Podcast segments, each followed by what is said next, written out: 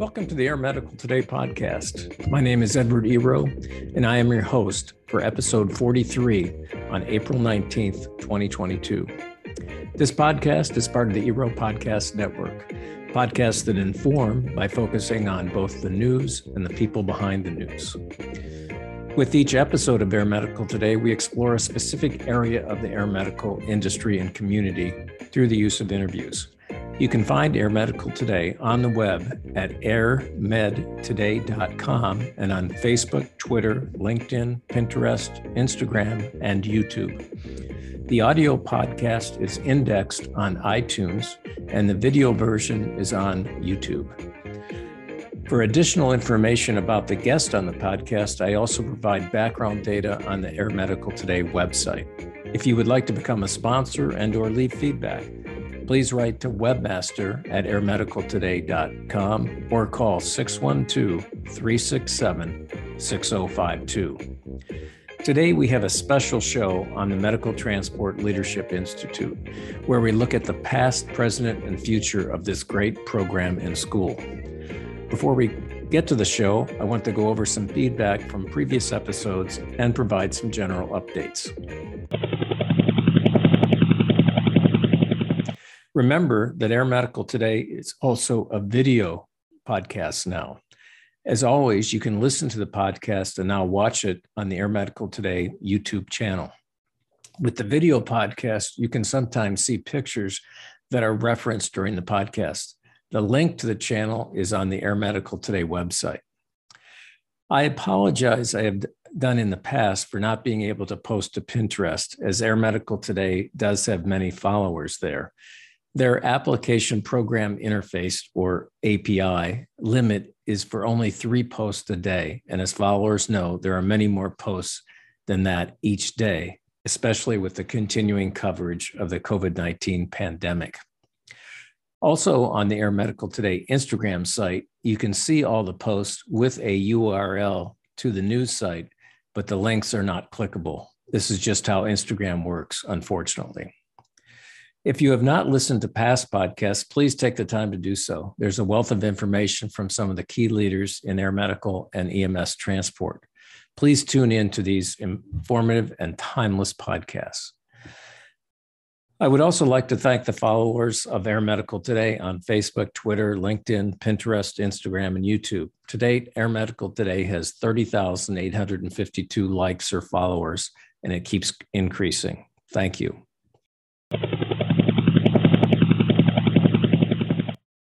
It is my pleasure to welcome 10 individuals who have been involved with the Medical Transport Leadership Institute over the years. They are Bill Kegler, Dawn Mancuso, Denise Landis, Craig Yale, Connie Easley, Ed Marasco, Tom Allenstein, Jared Sherman, Tom Liebman, and Cameron Curtis. Each of them will introduce themselves, including their current position, the position they were in when involved with MTLI, and where they are from. I will also participate since I was part of MTLI from the very beginning. We are doing this show as part of the 25th anniversary of the genesis of MTLI and the week before we begin classes, which will produce the 24th graduating class of certified medical transport executives. I encourage you to watch the video version of the podcast as you get to not only hear, but see some of the individuals that built this school and who carry on the tradition today. Well, this is this is fantastic. Thank you all for for being here. I know it's way way too early for some of you, like four o'clock in the morning, uh, but this is the only time that we could get everybody uh, together uh, to talk about MTLI. So um, we're gonna move this along, and we'll have some time at the end to to reflect on what everybody's has uh, said. So, first off, will be uh, Bill Kegler, and so Bill, take it away. Good morning, MTLI. Um, my name is Bill Kegler. I uh, am the retired retired assistant director of the Oglebay Park Oglebay Resort and Oglebay Foundation, and uh, I'm happy to be here today uh, to talk about MTLI, the origins, and, and how it has uh, progressed over the years. What I, what I was thinking about when I was going to speak was that probably students and, and you sitting there are wondering why in the world am I going to Wheeling, West Virginia? and not going to Las Vegas and not going to uh, Dallas and New York City and, and going to different locations around the year. And I need to tell you a little bit about the history of the National Training Center at Oglebay.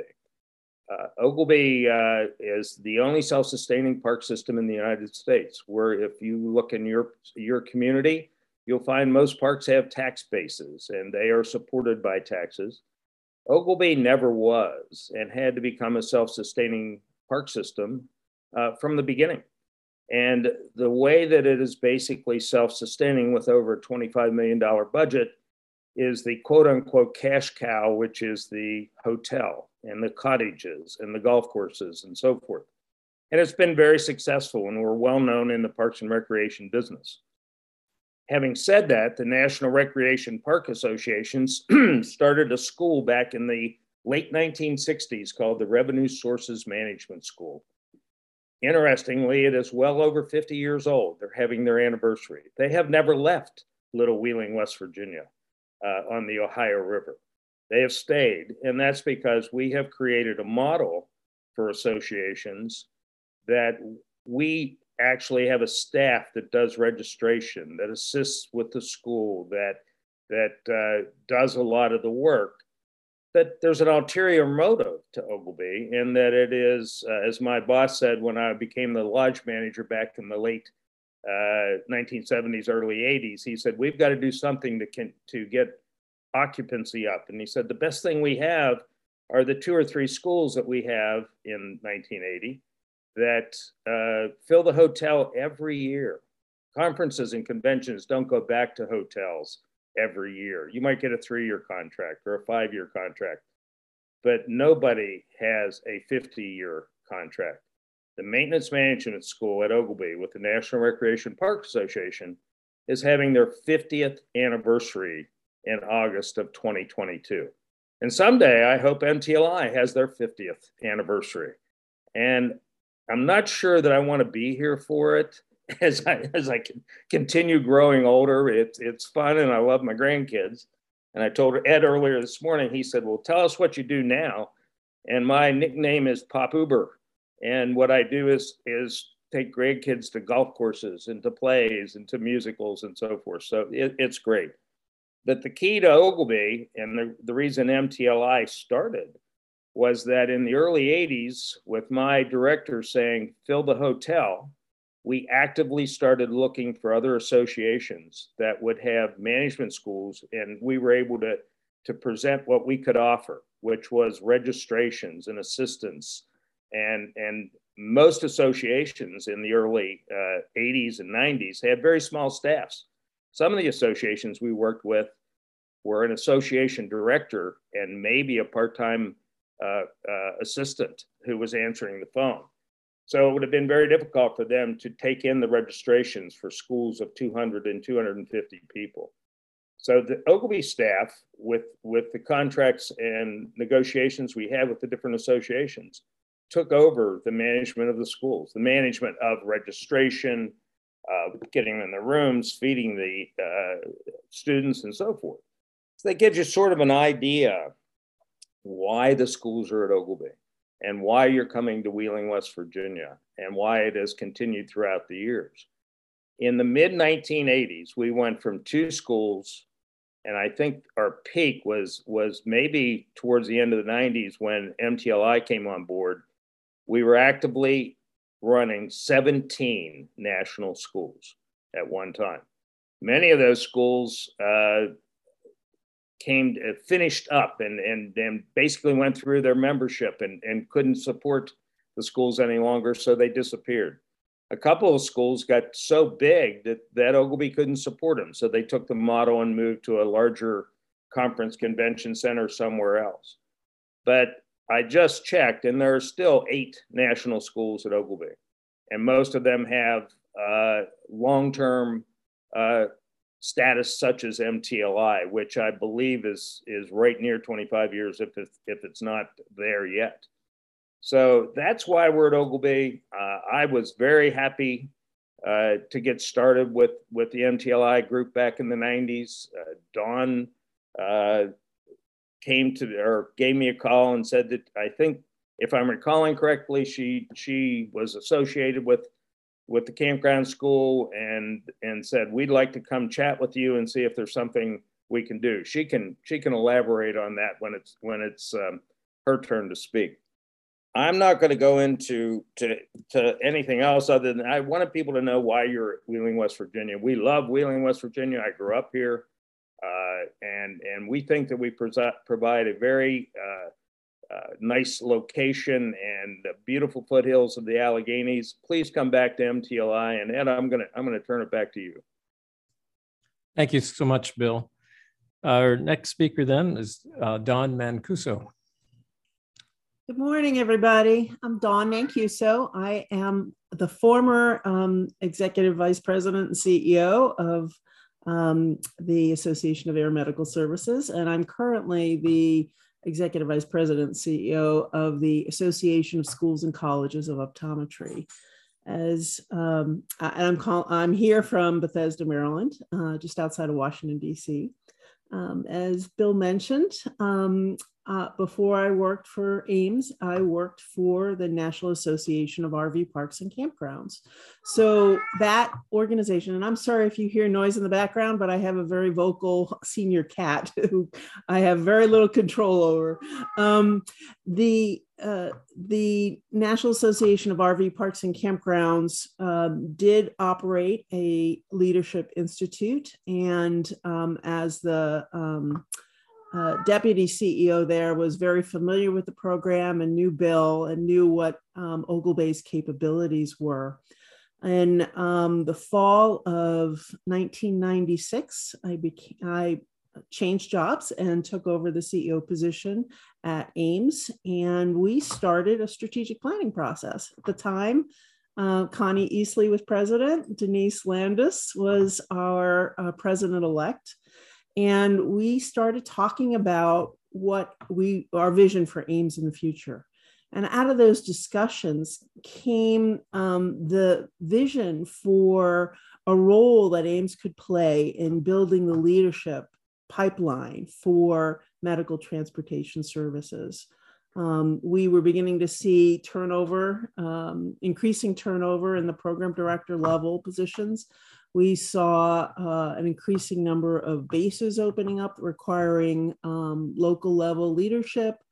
Um, and we just saw a need for um, training for folks who want to move up from uh, clinical operational roles into leadership roles. So um, we started talking about how we might do something like this. And the light bulb went off in my head and said, you know we've done this before in another organization. Let me talk to bill and see if there's an opportunity here. And and he was very excited about it. Oglebay was very welcoming.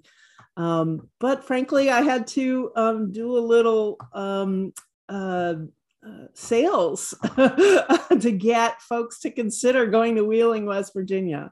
So um, and and frankly this was a large undertaking for a small organization and the thought of uh, how we would do this and you know how would we do something that was comprehensive and viewed as um, a real tool for the for the entire community um, seemed a little daunting. So um, I, Denise and I took a little trip and we visited Wheeling, West Virginia. And, and, Bill took us on a tour and explained to us how the schools work with other um, professions.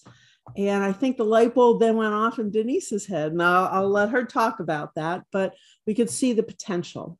So um, I think that was June of 97 that we took that visit. And the next month, we uh, presented a proposal to the board of directors about doing what we at that time called the AAMS School for Medical Transport Excellence. Um, and I, we had identified some potential topic areas and a game plan for putting um, such an institute in place. So we then went to work. And the board approved it, And um, in August, the very next month, we pulled together a list of five or six people. I found the list. Um, so it was Denise and I. Um, Ed Eero is one of them at the time. I think he worked for uh, Air Care in Kalamazoo. Um, the uh, Bob Friedis from Life-Flight of UMass, Connie was there, and Craig was there. I think was at Rocky Mountain Helicopters, and Lori Dickinson from Mercy Air Life in, in Des Moines. And um, so that was six of us in a room with with Bill, and tried to put our arms around putting together such an institute. Um, and we at that time we just did a brain dump. We took a look at all the different topics that could be covered in such a leadership institute. We did some um, uh, coalescing around what the, the main topics should be. And we got a lot of guidance from bill about how there are many topics that um, all leaders across all professions have to, to know something about um, and so we took that advice and built a, a, curriculum. We also identified some, some leaders in the profession who would be good instructors or regents for the, for the um, institute. Um, and you know among that group um, were the the six that were part of the pl- initial planning group but quickly came up with some other names including ed marasco who i think was at stat medevac at the time and cy woodrum from arch air medical services and, and a few others. And um, um, built the curriculum, built the, the first year's um, training programs and all the materials, came up with a class schedule, um, came up with policies um, from related to everything from how the classes would work and whether or not you take attendance and what an exam looks like and um, is this going to eventually lead to a certification to um, you know how do we um, sustain this program and develop um, criteria for new regions and bring them on board and and what rotation schedules might look like? So um, you know, it was it was largely a, a, a, a huge undertaking for a whole bunch of volunteers who built something that I'm very happy to see is is long lived and and and continues to to serve the community. Um, first class was held in the spring of 1998, and the rest is history. Um, so, and I, I, really appreciate the opportunity to be here and and share that you know early history of the, the Institute. It's um, certainly something I, I treasure as a great memory. And, and as I said, so glad to see it continuing. Thank you, Dawn. Um, next uh, is uh, Denise Landis. Uh, thank you, Edward, for having uh, me join the group this morning. Uh, the good thing about my spot is that I, I follow Bill and Dawn, who are excellent historians and gave um, a lot of the background that I was going to talk about. So you can tell what a great team it was right off the beginning. Um, so I would like to pick up where Dawn left. I remember that visit Connie had asked me to go with Dawn. Um, she tasked me as that would be my job as president-elect to go visit Oglebay. And uh, the nice part about this is I, I got dressed up in a suit and, you know, wanted to play the part and when we got there, I remember Bill looking at me and asking um, if I had a pair of blue jeans with me. And I said, well, yes, I did. So I went and changed my clothes and got very comfortable as uh, we took a tour of Oglebay. The, um, the item that struck me was the, the beauty of Oglebay and the lodge and the learning environment. And you could certainly see the attraction of going back there to learn uh, the beauty is what would distract you, not uh, motel rooms and all the other kinds of things you usually get with a conference. Um, the other striking thing, as Dawn talked, is uh, when we started talking about a curriculum and what we thought that students might need, um, we chat a little bit more. And that's when Bill said, well, you have to come up with a group of people. Who do, who do you call when you want some information uh, to talk about your program. So that's how we came up with the original group. And then we added some names, and that's when Bill surprised us all. Well, we weren't just a think tank, we were also going to be the instructors. And that we all kind of sat back and said, oh my gosh, um, because we were all working full time and we all had families. Uh, and uh, we just had to suck it up and go for it. And we all did that. At the time, um, I was the clinical director uh, for the University of Michigan Survival Flight and SWAT program. And currently, I am living the dream. Uh, I am retired, and it's uh, it's a wonderful thing. Um, and I, I, do keep involved um, with the air medical industry, but from afar. Uh, so uh, life is very enjoyable once you retire. So getting back to the curriculum, the interesting thing is, and I remember Bill saying this, you have to treat everybody that's coming to the school as a novice. Um, even though we've been in the business, those of us that were sitting around the table, we are like, oh my God, how can we talk about hiring practices, you know, orientation or marketing? Everybody knows that. But Bill would take us back to the premise no, you have to assume everybody's a novice. And at the time when the school started, honestly, most flight nurses were the ones that got promoted into the um, clinical director or whatever or manager of their flight programs. And at that time, we were focused on air because that's what it was, and actually focused in terms of helicopters. Um, while some people had airplanes, it, it was the helicopter piece that drew our attention. So, as we got a group of people to agree with this, then we developed the regent model, um, and we became regents by being there. And it, it, was very much of an honor to do so. Um, so when we dug deeper and developed the actual um, objectives for each, each course we had, we had to, uh, which was which was the most fun thing, is encourage pilots, mechanics, nurses, paramedics, and anybody else that might be associated within the flight program that would be a part of it. And that was, and that's where Bill kept directing us about the challenge of what we were developing with the school. And and it worked. And so no matter how simple you thought you might be speaking to a group of students, you were always back to the basics. And after we had a successful first year, that is when we started thinking about second year and then the certification process with the hopes that CMTE would be built into job descriptions in the future um, so that people had a good foundation as they would move forward and take future roles in their programs. So it, as you know, the program is very successful. I was very proud that Connie had asked me to partake in this leadership with this program while she was busy with so many other things. Um, and the great leadership we had with, with Dawn and Bill. And one of the feedbacks that was so important every year, and we did surveys and and originally with the with the uh, regents, you know, who would get the best scores, who would get the most positive comments. So the other thing about the regents as we started the school uh, was we left all of our hats at the door uh, we, we, we were there for one general purpose, and it was education. And the camaraderie, uh, I think it, it came through to the students. And while we were, quote, the instructors, we were a part of them, and we understood what they struggled with and, and what they needed to learn.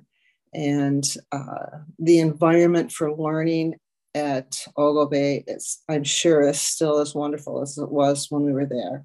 And um, I was just also thankful to be a part of it um, during my career. And again, I thank you very much for this opportunity, Edward, to speak about it. Thanks so much, Denise. I know you were up uh, way too early today, so but really, really appreciate it. So, we'll now turning over to uh, Craig Yale.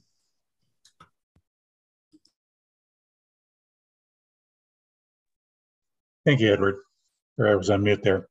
Um, my name is Craig Yale, and uh, currently I have a consulting practice, the Yale Group. I'm president of, and uh, at the time it was I was working for Rocky Mountain Helicopters. Had recently come over there from having been um, involved with Penrose St. Francis Healthcare System in Colorado Springs, where I helped start the Flight for Life program there back in 1983. And I was approached by uh, Denise and Connie, uh, as mentioned with this early group, to go ahead and talk about um, possibility of having some type of leadership training. One of the things that we had recognized at the time was that there were an awful lot of people that were being promoted into senior management positions that uh, had previously been in clinical roles or had been pilots or whatever else. But most common thing was was they didn't have any type of formal business training. And we realized that a lot of these people were struggling. You know, they they'd never seen a set of financials before. They'd never had P&L responsibility in an organization.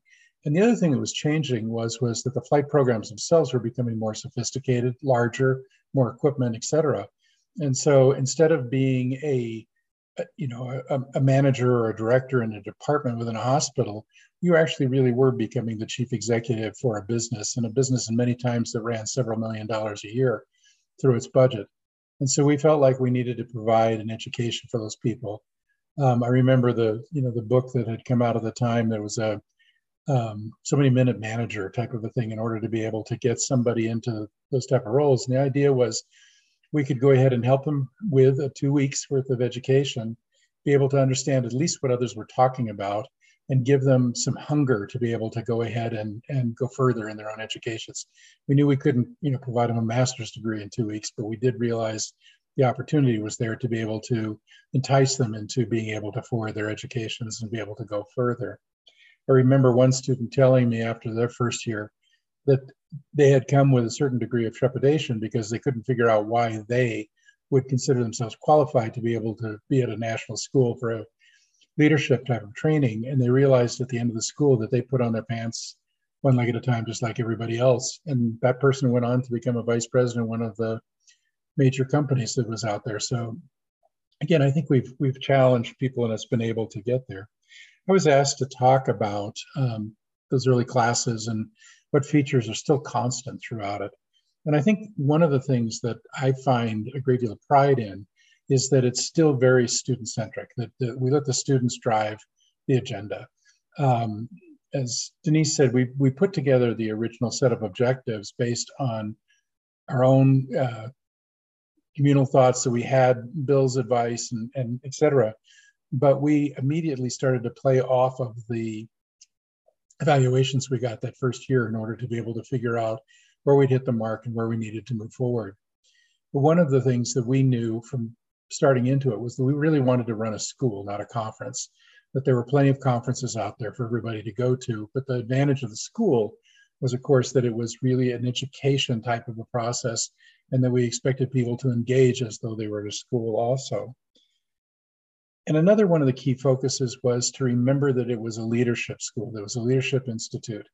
A lot of times when you looked at the surveys, there were comments about why isn't there more clinical in it? Why isn't there more specific to air medical type of things? Why don't we have, you know, whatever this particular hot topic was? And where the cracker barrels, for those that have gone, are the type of thing we can do in the evening where we can be on those type of subjects. We wanted the school to remain true to the idea of being in Leadership Institute and teaching leadership subject matter. So we've, we've always kept that piece that's there also. Another key element that's there has been the, the commitment of the instructors. The instructors or regents um, have always been just an amazing group of people. I, I um, have just been amazingly humbled to be part of the group of people that have shown up year after year to be able to make this happen and they commit not only the the week that they're there but quite a bit of time throughout the rest of the year being able to um, adjust prepare be able to work on the subject matter and promote the school so there's a lot to being a regent or an instructor also that's there and again it's I, I count them as some of my best friends i've ever had in life are the, the various regents and instructors that i've had a chance to be able to participate with and then there's the students and the students are truly amazing also um, as Connie, or, or, rather Denise said, one of the things that was a premise early on was that we would leave our, our logo wear at the door or leave our caps at the door. And the same thing is true of the students. What's amazing to me is to watch the students very shortly after they get there realize that they're part of the school and they're part of a community. Um, but but they quickly forget any type of competitive type of a thing. I, I remember an incident one time with a, a student who asked me, he said, So I've got this situation with a competitor, and I'd like to know how it is that you would deal with it. How would you compete against this situation? And I went ahead and told him, and he then looked at me. He said, "You know, now I'm feeling a little guilty about the thing. I probably should have come clean at the beginning. The competitor is you." And I said, "Yeah, I knew that." And he said, "So why did you give me such an honest answer?" And I said, "Because it's Oglebay. It's the school. It's MTLI. You know, I mean, you asked me a legitimate question. I gave you an answer." Um, that guy went on to work for me afterwards. I mean, I really enjoyed the opportunity. But I mean, the fact is, is that you'll see people that are competitors every day that then will turn around through the CMTE listserv and ask each other questions and get support from it. So again, I think the students are just an amazing part, and they're part of what makes the community of of transport medicine what it is. And I think that's really been a big piece of it. Other things that are consistent is the is the structure. The the year one being fully didactic as you go through the, the program and the test that's afterwards and year two being didactic in the morning and a project. Now, the project has really matured over the years. When we first started in year two, the um, the projects were, um, in many cases, not terribly different than the subject we're using today, but they were consistent with what was real at the time in the industry. And the students had to, in many ways, sort of make up all the parts that they had to fill in the blanks on in order to be able to make the, the projects work. And uh, they sometimes got very creative in being able to fill those roles. But uh, the capstone now has gotten to a level of maturity that is something that I'm just terribly proud of. And that is the entire environment has been put together, the, the different members of the different projects have a certain degree of interlacing with each other. Um, and the, the demands, if you will, or the deliverables now have matured a great deal also. And so they're, they're more sophisticated. And I think it's just added to the quality. Another thing that's consistent is is Bay itself. The school being able to be there in Wheeling, West Virginia, and specifically at Bay, is a major piece of what's made it successful. It's again not a Las Vegas or an Orlando or whatever else where there's all sorts of distractions. It's the ability to come there and you're going to be there. You're going to be at the school. The facility is where you can interact with each other, and the students, I think, get a great deal of value from being able to interact with each other. In fact, um, arguably, that's at least 50% of the value of the school is the interaction that you have with other students. And so I think that that, both the location and just the, the nature of this of Bay and the uh, classroom spaces and the, the way that the lodge is set up and you know for those who've gone the amount of time you can spend studying in the library et cetera are all important pieces of uh, what makes Oglebay work so uh, Ed, thank you very much for the chance to be able to be here. I, you know, one of the things I will always be proud of was the opportunity to be able to be part of this and to uh, work with that original group to be able to put the school together. Thanks so much, Craig. Okay, we're going to move along. Uh, Connie Easley.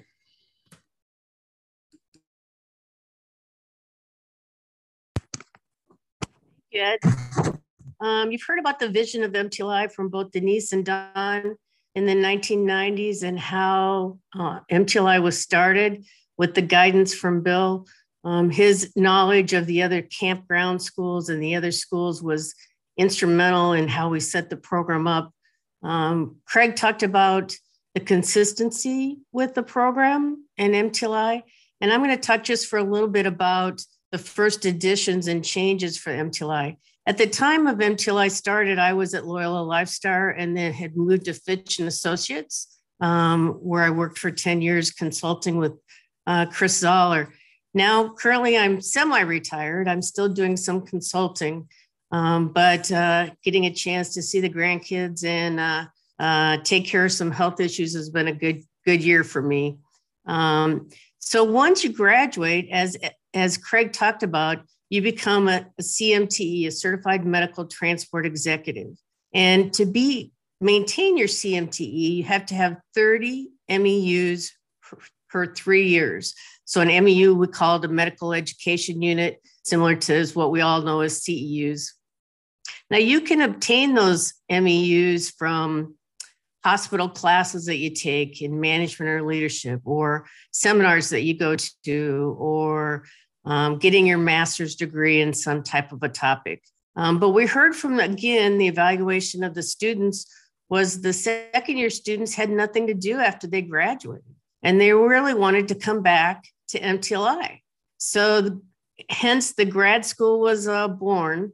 And um, it started out probably with about 30 students, I would imagine. And this year we'll have over 65. Um, so it continues to grow. The uh, uh, MEUs that you can obtain from uh, grad school almost complete your three year requirement for your CMTE. And we heard from the graduates that they wanted more current events, more, you know, activities and, and lectures that were could affect their daily work life. So the themes were very similar from what we had in our first year and second year, but we wanted to put current events so that the medical transport members dealing with those daily lives had had recent information.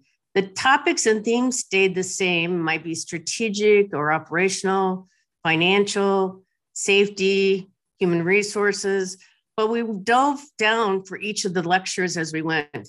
So, for example, in a safety lecture at grad school could be something what's, what's past just culture? What's the next step? Is one of our lectures we have this year. Um, for HR topics, we actually have looked at employee engagement and a deeper dive into how to assist programs deal with HR issues. Um, and one of the key things for grad school is that we try and give them a toolbox. We try and give them um, topics and tools that they can take home and use um, back at their program. Some of the other educational topics have included in the last year recent events. Last year, we had a COVID panel um, where we had three uh, uh, experts, subject matter experts, come and talk about the challenges and the lessons learned dealing with COVID. Um, one was a large air and ground company executive, one was a mostly ground, smaller air, and then a smaller program with both air and ground. And they actually went through a very good um, overview of how to deal, how they dealt with COVID and perhaps opportunities for the future. Um, this year, we have both a No Surprises Act um, four hour uh, lecture where we'll talk about the recent billing issues. Um, we're also going to do um, uh, kind of a one off, and we're going to talk about mobile, mobile integrated healthcare for a full day and how that's going to affect transport in our hospitals that we work with. Um, so we really try and, and look at topics that are a deeper dive in the same theme as, as uh, leadership and management. One other change that we made was we created a pathway to re-entry for the CMTEs. So if you're a CMTE and you did not renew your CMTE uh, with your MEUs during that three-year period, we now have a pathway. Um, I don't know, Tom, we've probably gotten 10 or 12 people now through the pathway. Um, this year we have seven, I think. And so if you have not renewed your CMTE, you can uh, sign up for grad school. And during grad school, then you have to take a pre-test, just like our first year test, um, on the topics and the material from year one and year two. And then you become part of your own grad school capstone simulation group that Craig touched on. And they will be given a scenario just like the rest of the second year students. And uh, during their off time, then from lectures, they uh, enjoy the opportunity, which they'll all talk about, um, to get together and write a whole capstone simulation and, and um, uh, determine the answer for that, that scenario. they much sure would, I'm sure they would much rather be in the library with uh, some of those first year students, but uh, this is a good way for them to rejoin the CMT group and uh, uh, come back. I think Craig and, and Denise both talked about the Oglebay experience. For me, it was the isolationism. I mean, you're really up there and you're really, you know, there with your friends and new colleagues, and you don't really mingle like a conference. Um, so it's a it's an excellent opportunity for the school to go through. Um, I think that's pretty good overview of, of grad school, Ed. I'll turn it back over to you. Great. Thanks, Connie. We're gonna we were gonna take a break, but we're moving along much faster than I thought. So we're uh, keep moving here. Uh, next up is uh, Ed Marasco. Hey, Edward, thanks. And uh, it's delighted delighted to be here with this gang as always. Um, so I currently serve as the Vice President of Business Development at QuickMed Claims, but at the time MTLI was founded, I was serving as the Vice President of Emergency Services at the University of Pittsburgh Medical Center and um, on the board of directors of the STAT Medevac program. And I had the privilege of serving uh, as a member of the Council of Regents at the time the school was founded and um, presiding over some of the most uh, tumultuous times in MTLI's history as the chair. And as folks have already mentioned to you, um, you know, the birth of this thing called MTLI was something that was born out of need in the industry, and and uh, we were blessed to have leaders um, in the association and at Oglebay that that recognized that void as a part of the strategic planning process that that I think Dawn and Denise both talked about, um, and found a way forward uh, to put the program together. And um, that vision um, of of the board at the time and the leaders uh, really set us on a path that you know here we are almost 25 years later, um, you know, of great success. Um, for for me, as I looked at, as I look back, reflected back on the time that we've we've sort of had together, um, it's like it was like raising a family uh, for us, and and so the the leadership of AAMS, the AAMS board, and the leadership at Oglebay sort of were like the parents of this thing called MTLI, and and uh, as you might imagine, in that sort of situation, you have all those normal family dynamics. And the old adage about raising kids is, uh, you know, it takes a village. You know, for children, it's you know, it's immediate family, it's extended family, it's close friends, and then later on in life, it expands to teachers, coaches, um, you know, role models in the community, that sort of thing. So that concept of a village really applies ever so keenly to MTLI. And I think over the course of time, um, you know, AAMS and Oglebay, the, the leadership of the associations kind of delegated that responsibility for raising this child to the Council of Regents. And um, you know, much like much like your teachers and and early role models in your development. Um, and and it was it was a great time to be a part of it. And as in real life families, there's there's always a myriad of emotions at play. We we suffered through um, you know births and and deaths together. Um, there was all that um, concern about the future of the school and trepidation. We enjoyed uh, great joy and great success. Uh, we also enjoyed the challenges together, um, trying to carry the school forward during difficult times. I mean, I can recall, um, and I think it was Denise that talked about this, you know, sort of the enthusiasm for getting folks together. But I can recall a time when we, we looked at each other and said, you know, is this thing going to be done in a year or two? Because we've run through everybody who's sort of a leader in the industry and all the aspiring leaders. You know, little did we know at the time that, you know, and I can't remember the exact numbers of base sites or sizes of organizations, but but I don't think we really appreciated where the industry was headed when we, you know, we're, we're in those first few years. And with the expo- explosion in the industry, you know, of course, here we are, um, you know, almost what 23 years later, and the numbers are still staggering to me as as we, you know, head into going to wheeling again here in a week or so. Um, you know, in the case of the council um, and how it operated, um, you know, Denise served as our as our school principal. Um, and I'm sure for her, very much it was like that. It was like herding cats. And there were quite a few times when um, I'm sure she wished she had a giant sized paddle with holes drilled in it, like a, you know, like a wiffle ball uh, to keep us in line. But um, she did that and she cultivated the passion of the council and the instructors. Um, and, you know, as I mentioned, I think the council sort of was always the constant and that focus on the mission. And, and part of that was, you know, the passion, as Craig mentioned, for, for educating and the fact that we needed it in the industry. But a great deal of that was personal commitment to Denise. And, and for those of us who've known her for all these years, not wanting to let her down and let the school down. So I think, you know, that sort of focus on our mission and, and Denise keeping us rolling forward is something that gave us stability and a strong foundation uh, as we move forward. But like anything, um, like any organization uh, or family, you know, change is change is something that's that's pretty much a given.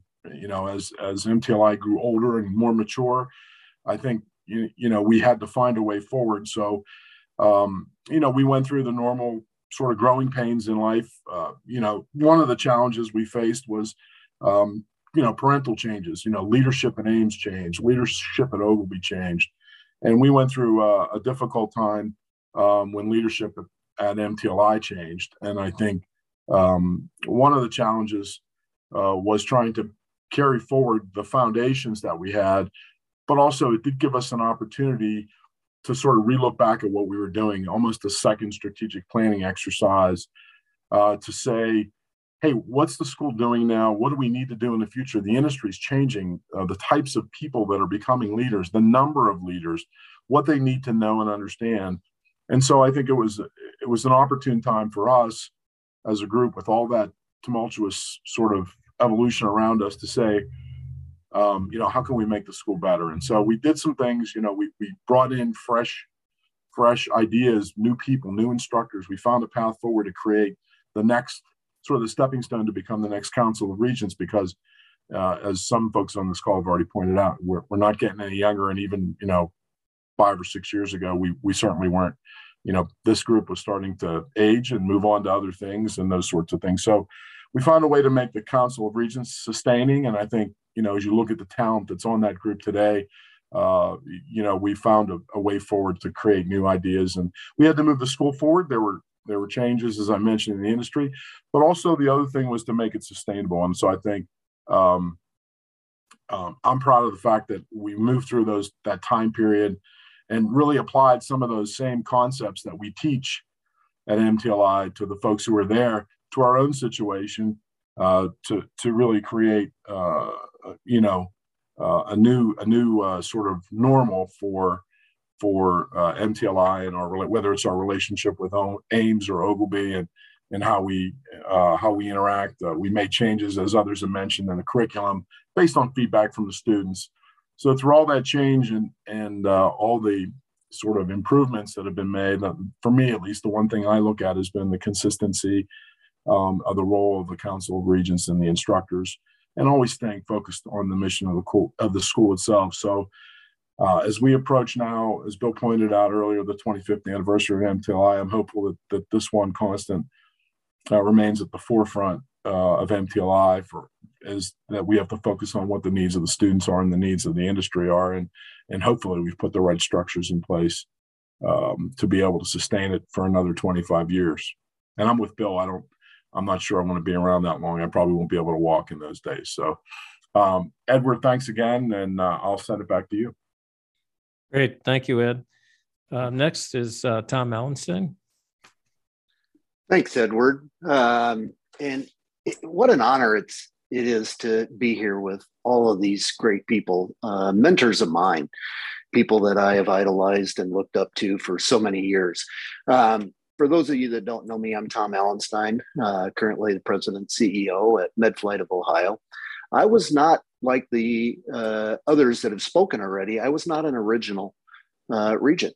I was on the board of AAMS uh, when the school first started, and uh, I was in one of the early classes.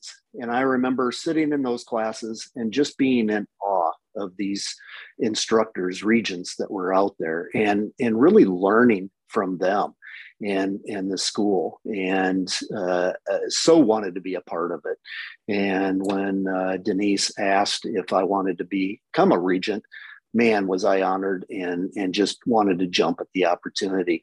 Uh, behind me in my picture you'll see beautiful wilson lodge. I mean this is the setting that we're in uh, very rustic. And in the early days it was so fun because you had no connectivity to the outside world you had to drive up the hill to get a cell phone uh, reception. And that was the way that you could you know communicate to the outside world. So you were forced to network with the people that were there. And it was so fun to just network and and really be in that learning environment through the years, you know, we've adapted. As I said, you know, we didn't have connectivity at first. And I remember Edward bringing in a router for the first time just so that we could have some Wi Fi connection at Wilson Lodge. and uh, and and Edward, you know, uh, love you, but you were always, you know, pushing that you know how do we how do we communicate if we don't have wi-fi and and everything else? So you know we had to get innovative. We had to change up things. And and really as we've gone through you know we've been constantly adapting. I think uh, ed marasco talked about uh, or craig talked about you know the students and the evaluations and what that really does is it gives us that framework for what do we need to change we have constantly been adapting the curriculum to what the current needs are I mean, we've seen changes throughout the years. Uh, some of the, the classes have stayed consistent. You know, we always need basic finance, we need basic culture, we need some of those safety concepts and all of that. But then, you know, as we've gone, how we market our, our services has changed. Um, as we look at uh, how we are going to hire and onboard people have changed. Um, as, as we look at today, provider wellness is one of our new classes that we're, we're providing now because all of this is adapted throughout the years. Uh, some of the other uh, people have spoken about sustainability, and and I do remember those early years talking. Well, we've dried up all the new leaders. Now, what are we going to do? And and how are we going to continue to move that forward? And we continue to see new leaders coming in. I mean, I sit up in front of this class and I'm looking out at the audience and I'm seeing people who are much smarter than I, much more experienced than I, in the audience and i'm supposed to be teaching them. And and we've adapted to find you know we're learning as much from the students as the students learn from us. And and we become interactive in how we do things uh, with the students. And and it's such an exciting time every year for me to go because as i said i learn more than sometimes i impart upon others. But the curriculum continues to adapt as we look at uh, what the future is. Um, we have added more ground only types of services. ALS, BLS ambulances are now sending their leaders because this is a basic leadership school. And as Denise and others mentioned, you know, Bill imparted upon us this is the group that you need to teach. Doesn't matter if they're a CEO of, uh, you know, a multi-million dollar company or they're a front, you know, line provider they all need to know the basics of leadership. And that's what we try to stay true to with our curriculum. And that's what we truly uh, aim to provide to the students out there is uh, what are the basics of leadership? And then how do we share that back and forth? And so there's a lot of interactivity in, a, uh, in the classes that we do now. Um, you've seen a lot of changes in the curriculum as far as how do we impart uh, upon the classes that interactivity. Um, Tom Liebman and I teach a class that we use a Jeopardy game now, in which you know we're throwing out the the answers uh, or the questions, and and they have to provide you know the feedback as to how do you solve this problem and that's what makes it a lot of fun is that interactivity we talk about going to the library and it's that social hour after class that I think we learn the most from. And how do you write that into a curriculum? How do you truly take those pieces that are so important, which is that social time, the connectivity, and all of that, and write it into a curriculum? We've done that. We've done that at Oglebay, and, and it's been such a great success. Um, we constantly are adapting, and you'll hear some more people talk about the capstone project. When I went through, um, yeah, we had a, a simple capstone project. We had five uh, other people that were involved in this. I've never met them before in my life, right?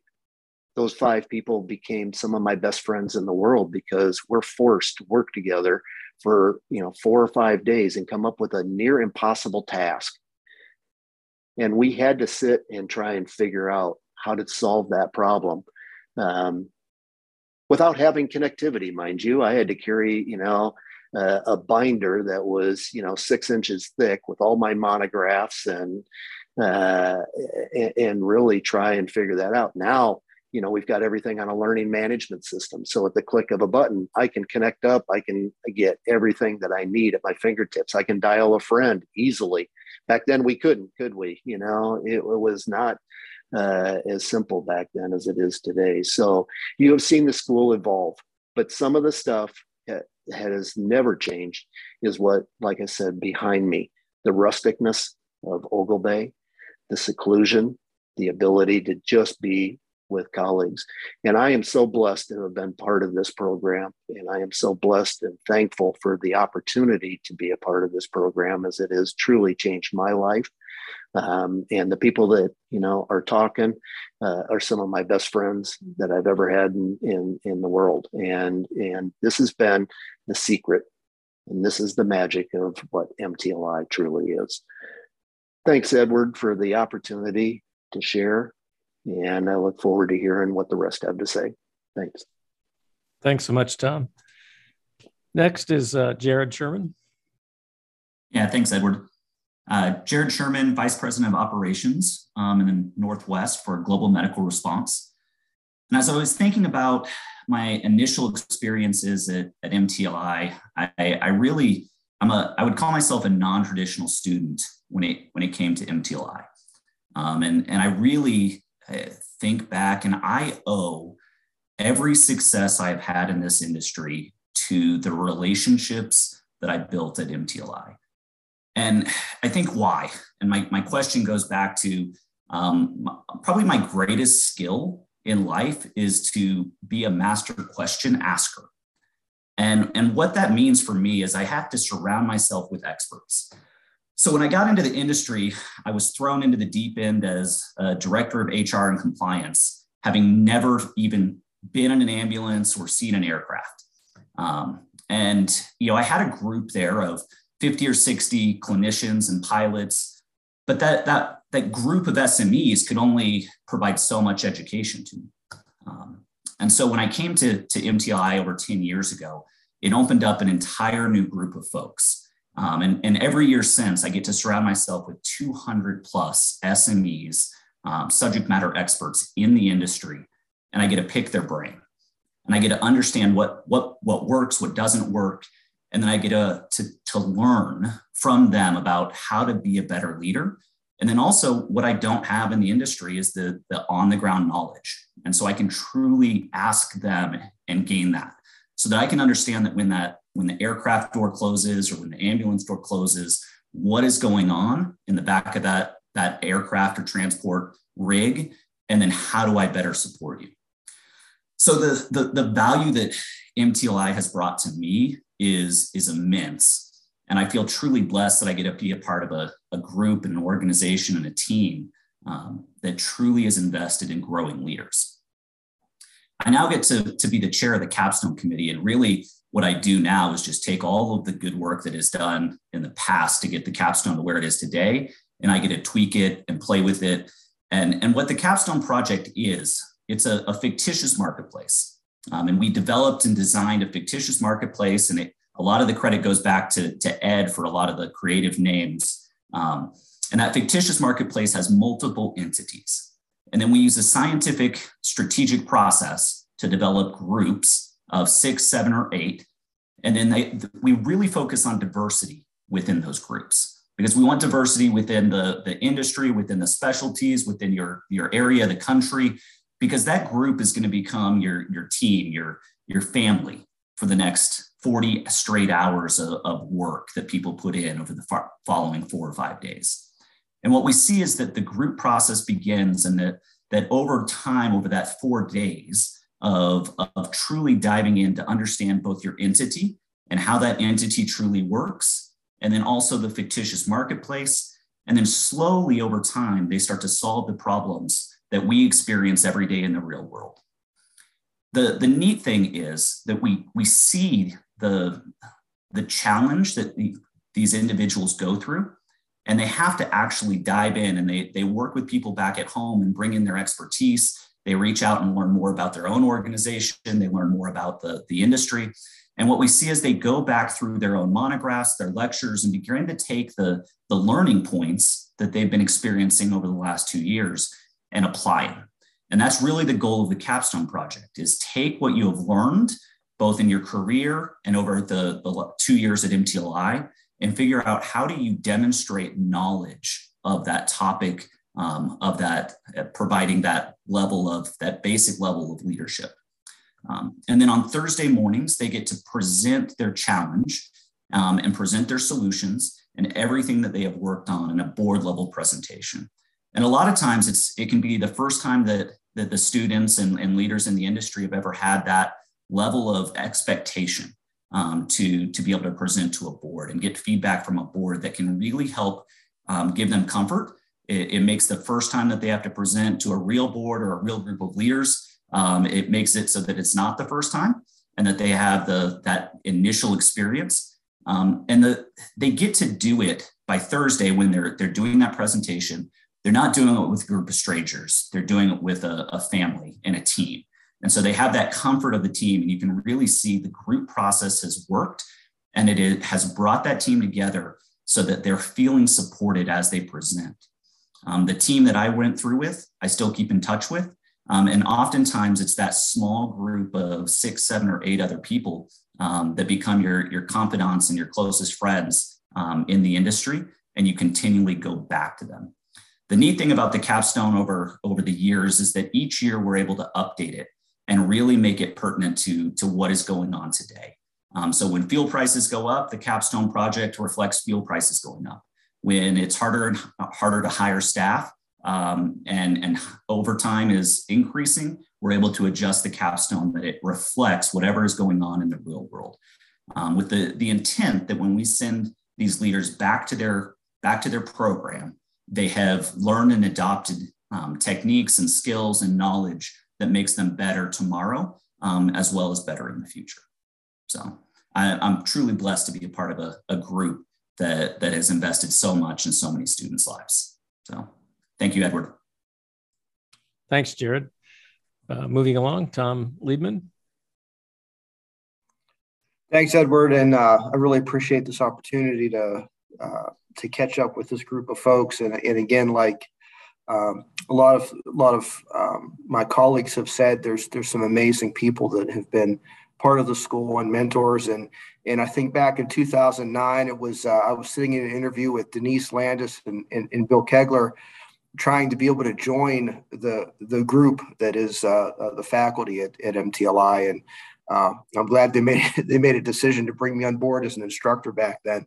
Um, so I currently um, I, I, currently serve as the chair of the Council of Regents um, uh, right now. So that means my title is I've inherited as chief cat herder. Denise started the title. Uh, Ed continued it, and, and I'm I'm just really blessed to be part of that um, line of, of, of, kind of helping to, to herd the cats that, that are, is the school. Um, in, in the job that pays me, I'm the, the uh, regional director for Northern Nevada for Global Medical Response. And um, if I go back uh, at the time, uh, in 2009, uh, I was the director of field operations for the Stat Medevac program in, in Pittsburgh. And I'm, I'm from Pittsburgh. Uh, for the last six years, though, I've been living uh, just north of Dallas in, in, in Texas, which is nice because I don't need a snow shovel uh, to be in, in, in Texas, um, which is a very good thing.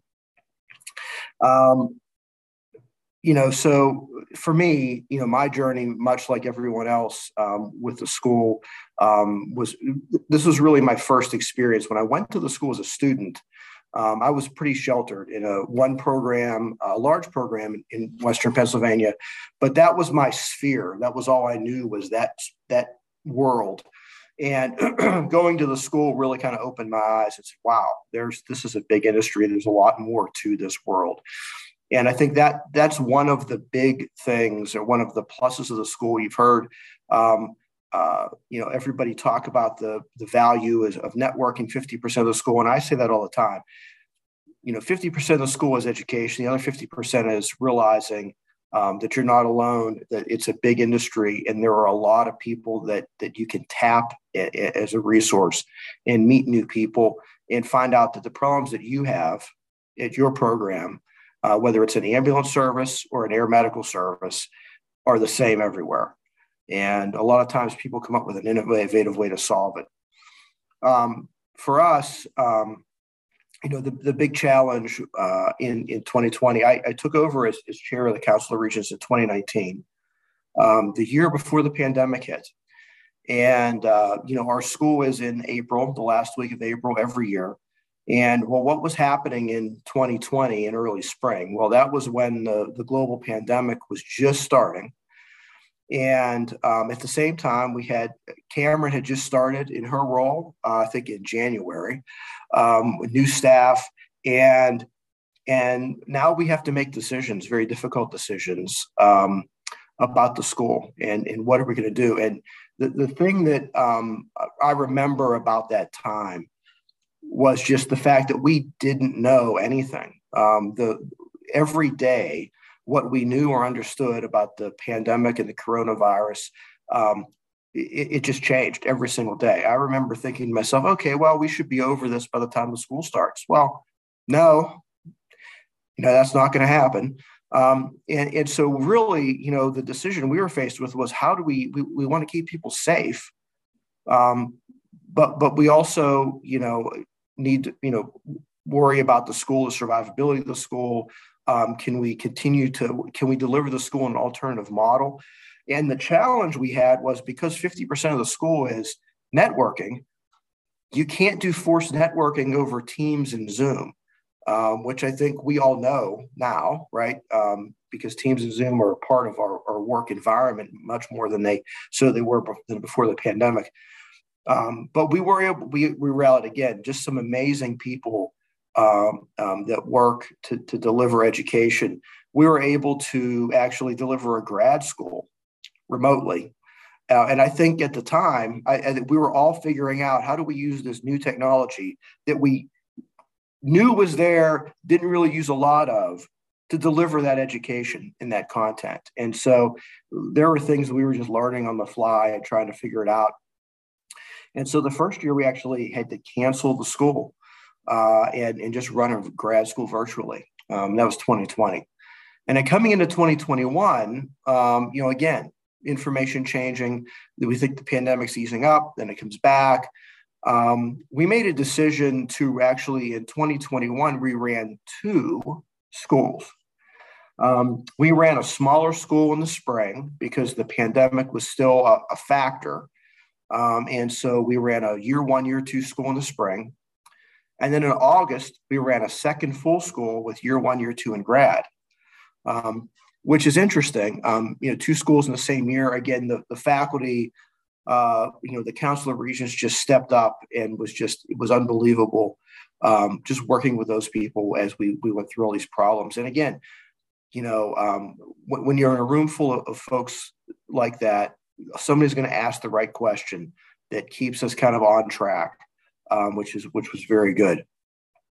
The other thing about the two schools, I think in 2021, we had a number of students, I'm thinking maybe five or six, that took their year one in the spring and then came to the school in August and finished their year two.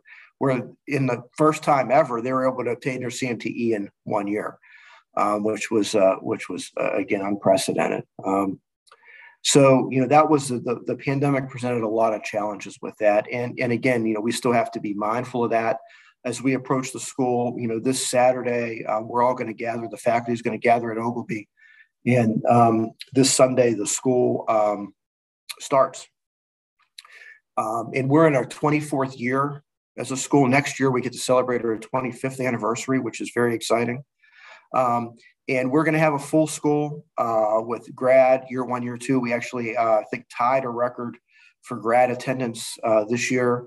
Um, and so we're going to, we're kind of, I, I, always, I keep wanting to say back to normal, but I, I caution myself every time I say that, that um, maybe it's not quite there yet. So I keep, I'm hopeful that, that, that we're back to normal um, with the school. Um, but, you know, uh, the school continues to build, I think, build on the legacy of the past. And, and as we continue to move into the future, you know, we've heard, um, you know, I, I, think it was Tom Allenstein talked about the, the student evaluations in that process. And, and we as a faculty go through, comb through those and have for the 24 years of the school, gone through those student evaluations, comments, and may continue to make continuous tweaks and adjustments to the school to deliver a quality product for the students. You know, there are today um, leaders, in, in, new leaders, emerging leaders have a lot of choices on where they could go get leadership education.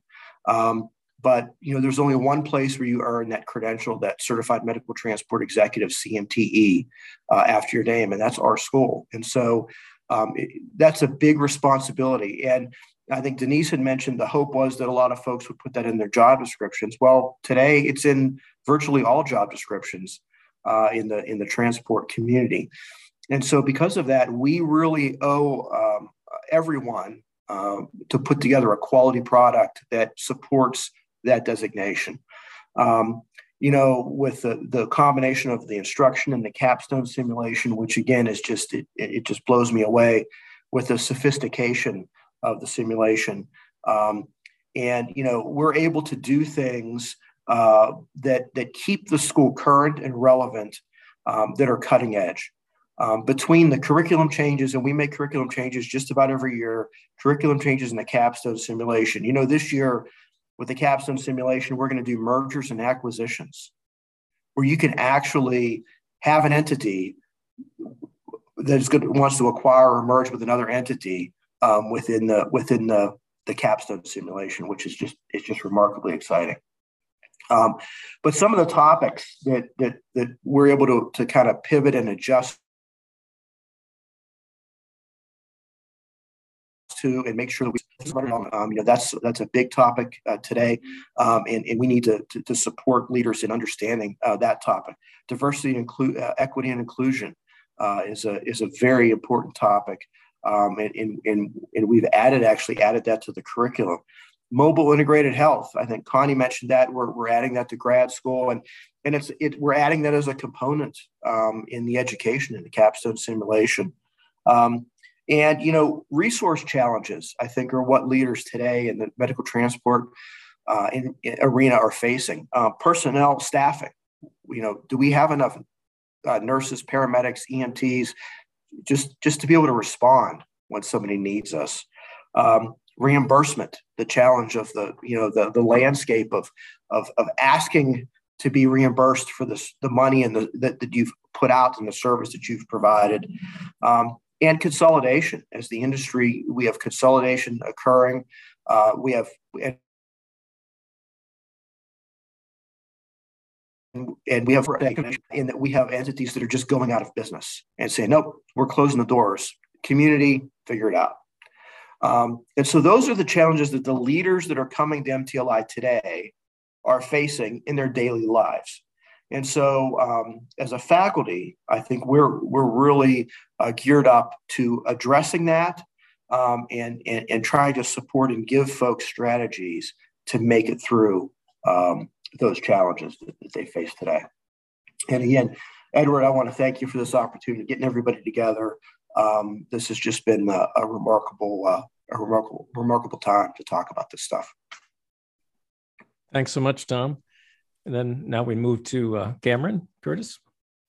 Thank you, Edward. And it's so nice to be here with all these faces and hear from the people who were there at the very, very beginning.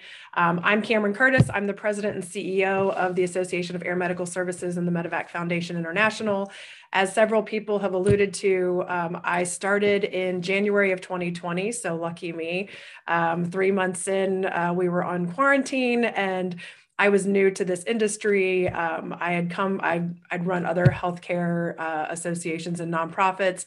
Um, I didn't know much about the transport medicine industry, so I had to learn that very quickly on top of how to deal with a pandemic. Um, and, you know, the one thing that I kept hearing, even during the interview process, is you have to see our Medical Transport Leadership Institute. It really is, um, you know, an impressive opportunity for people to get together and, again, learn leadership skills, but also, as everybody has mentioned, that networking piece. And having been someone who I've been through um, leadership institutes um, for association professionals, I understand the value and um, and just how it can really impact your career and and your knowledge moving forward. So, um, from the AAMS perspective, you know, it's this is one of those things where if it ain't broke, don't fix it. Um, and uh, we have such a, a great group of volunteer leaders who they really do put their heart and soul um, into this program and into raising future leaders. Um, the amount of work that goes into uh, writing the monologues or creating the, the grad school capstone and, and ensuring that that information is fresh and, and up to date. I mean, it, it really is, you know, when you come to the school, um, which unfortunately I didn't get to see really happen in person until April of last year. And, and then it was a smaller school and I didn't have an opportunity to see the grad school. It really is, you know, impressive and mind blowing that that these these groups especially the capstone i think for me that that was the most exciting piece is walking around in the in the afternoon and the evening and seeing these groups really work together. And you know we need to we need to put that group out of business because we're going to take them over and and here's what we need to do to improve. And and really just the again the work that's been done from the from the very beginning with denise when she was wearing her suit to go visit Oglebay and and Dawn and and bill to you know what it is today with Tom Liebman and, and Jared and Connie and Craig and uh, Tom Allenstein and Ed Marasco and, and all of the other regents and faculty. It, it really is, uh, you know, it, it is our one of our flagship programs. Um, I think from an AAMS perspective, you know, we are really using MTLI as sort of a, um, a, a, a shoot I'm, it's early in the morning. My, i haven't had enough coffee today. Um, we're using it as a as a roadmap for some of our other education. So our safety management training academy for example um, we're adding a sort of a, a grad school component to that where you can come and it, it's also a credential. Um, the other thing that i've done since i started is um, as many of you may or may not know is we have a completely new staff team um, and with that staff team, we have subject matter experts in logistics and planning, and also um, credentialing specialist. So, someone who has worked with credentialing programs for her entire career. So, we can really work with the regents to kind of take this to the next level, given the expertise that, that the staff have. Um, the other thing is, you know, we we are here to support. So, we're, we're providing any support needed to the regents. Obviously, um, bringing our experience from credentialing programs that that we have done or or have have run. Um, but again, really working hand in hand with the regions to grow this program in the way that uh, respects the tradition, but also looks to the future. Um, and it's it really has been great. I'm excited to come uh, in a week and see an actual full school in full swing. Um, and and as I said, Oglebay is a great location. I think that the networking piece is is incredibly important. And i know that i have built relationships in the the credentialing programs that i've gone through that i still you know i still talk to those people. You use them as sounding boards. And um, that is a piece that is is really difficult to you know it has to come uh, naturally. it's not something that you can force. And um, and as Tom said, you can't do it over Zoom. As much as we have all tried to have Zoom happy hours, they just don't work. um, so so again, it's been a really a, a, pleasure to to get to know these folks. I mean, we've had some, you know, there's some growing pains when you have new new teams and and new regents and and sort of finding our way forward. But it really has been um, an honor to, to work with this group. And I'm really excited to see where we go next. Um, I'm also happy to see that the sun, you all can't see this, but the sun is now rising behind Denise because it was 4 a.m. when she started and it looks beautiful. So thank you, Denise, for sharing the sunrise. Um, but that's that's all I have to say, Edward. So thank you again for, for having me. And um, I'm coming to you from lovely Alexandria, Virginia from the AAMS headquarters. Great. Thanks so much, Cameron. Uh, before we move to a quick break and we'll come back and have a little a more general discussion, I just wanted to introduce myself too. I'm uh, was re, uh, retired in uh, November 2019 uh, and currently, uh, as you can see, working with Air Medical today, which is part of the EPN network and I put out news and information with the air medical community, and always surprised how much, uh, how many followers. Uh, seems like LinkedIn seems to be the place now for many of the uh, air medical programs to get their news and information. Um, when I was involved at MTLI, uh, I was at West Michigan Air Care when I first started. And then uh, when I was at Duke University Hospital, and then finally at um, MedServ Management Services. So I was at those three organizations. And one thing that I always did is send a first, uh, only one first year student and only one second year student because I wanted those those staff members to experience the whole thing and not just hang around together. And uh, I was really glad I did that. I think people really appreciated they came back uh, and learning about all the networking. And MTLI to me was really my favorite time uh, of, of the year for as far as a work activity. Uh, it was uh, very much uh, a family and um, how well we worked together. Uh, the other thing I remember is how much Bill was able to to guide us because I think at first, uh, and I think Craig had touched on this this whole idea of you know what's the latest stuff, and it's no, it's really what are sort of some of the core curriculum things that we need to teach. And uh, mine were uh, strategic planning and negotiating were the the two that I uh, put together. So uh, the other thing is, you know, this is a, a, representative group, many of the founders, but there's many, many others that have been involved with the um, success of this program. And in the show notes, I will put down, um, I worked with uh, Ed Marasco and Tom Liebman in putting this program together. So have a list of all the folks that were current faculty, regents, or, or past ones. And uh, I'll post that on the thing because I, I do want to thank them uh, for making this uh, successful too, and also the staff at uh, Oglebay. So um, right now we're going to take a quick break and uh, we'll be back in about five minutes. Thank you. So uh, welcome back everybody. So we're going to now use this as sort of a, an open time for discussion, some questions for people to, to ask uh, others or add on to it. Um, one of the things I had uh, when I came back uh, that one year to help out, uh, when I was at Lifelink 3, uh, I was just amazed at the capstone program. And I know, Jared, you touched on that, but uh, because I remember writing the projects for the second year and how difficult that was putting those together, all the funny names and stuff that we we came up with, but the seriousness of that. So, how did the capstone program start?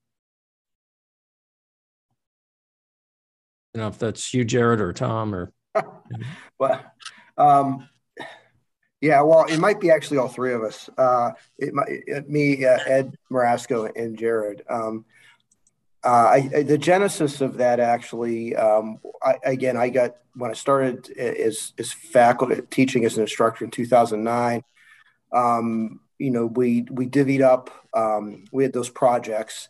Uh, Ed Marasco had a project, and, and, and he was saddled with having me as his uh, fellow uh, faculty member um, to, to present the to run the project with with the students. Um, and and we both started talking about, you know, what if what if we morph this into uh, more of a simulation type environment where we created an entire world and had entities that played off each other. And so really, Ed Marasco and I spent a lot of time um, mm-hmm. kind of talking about that.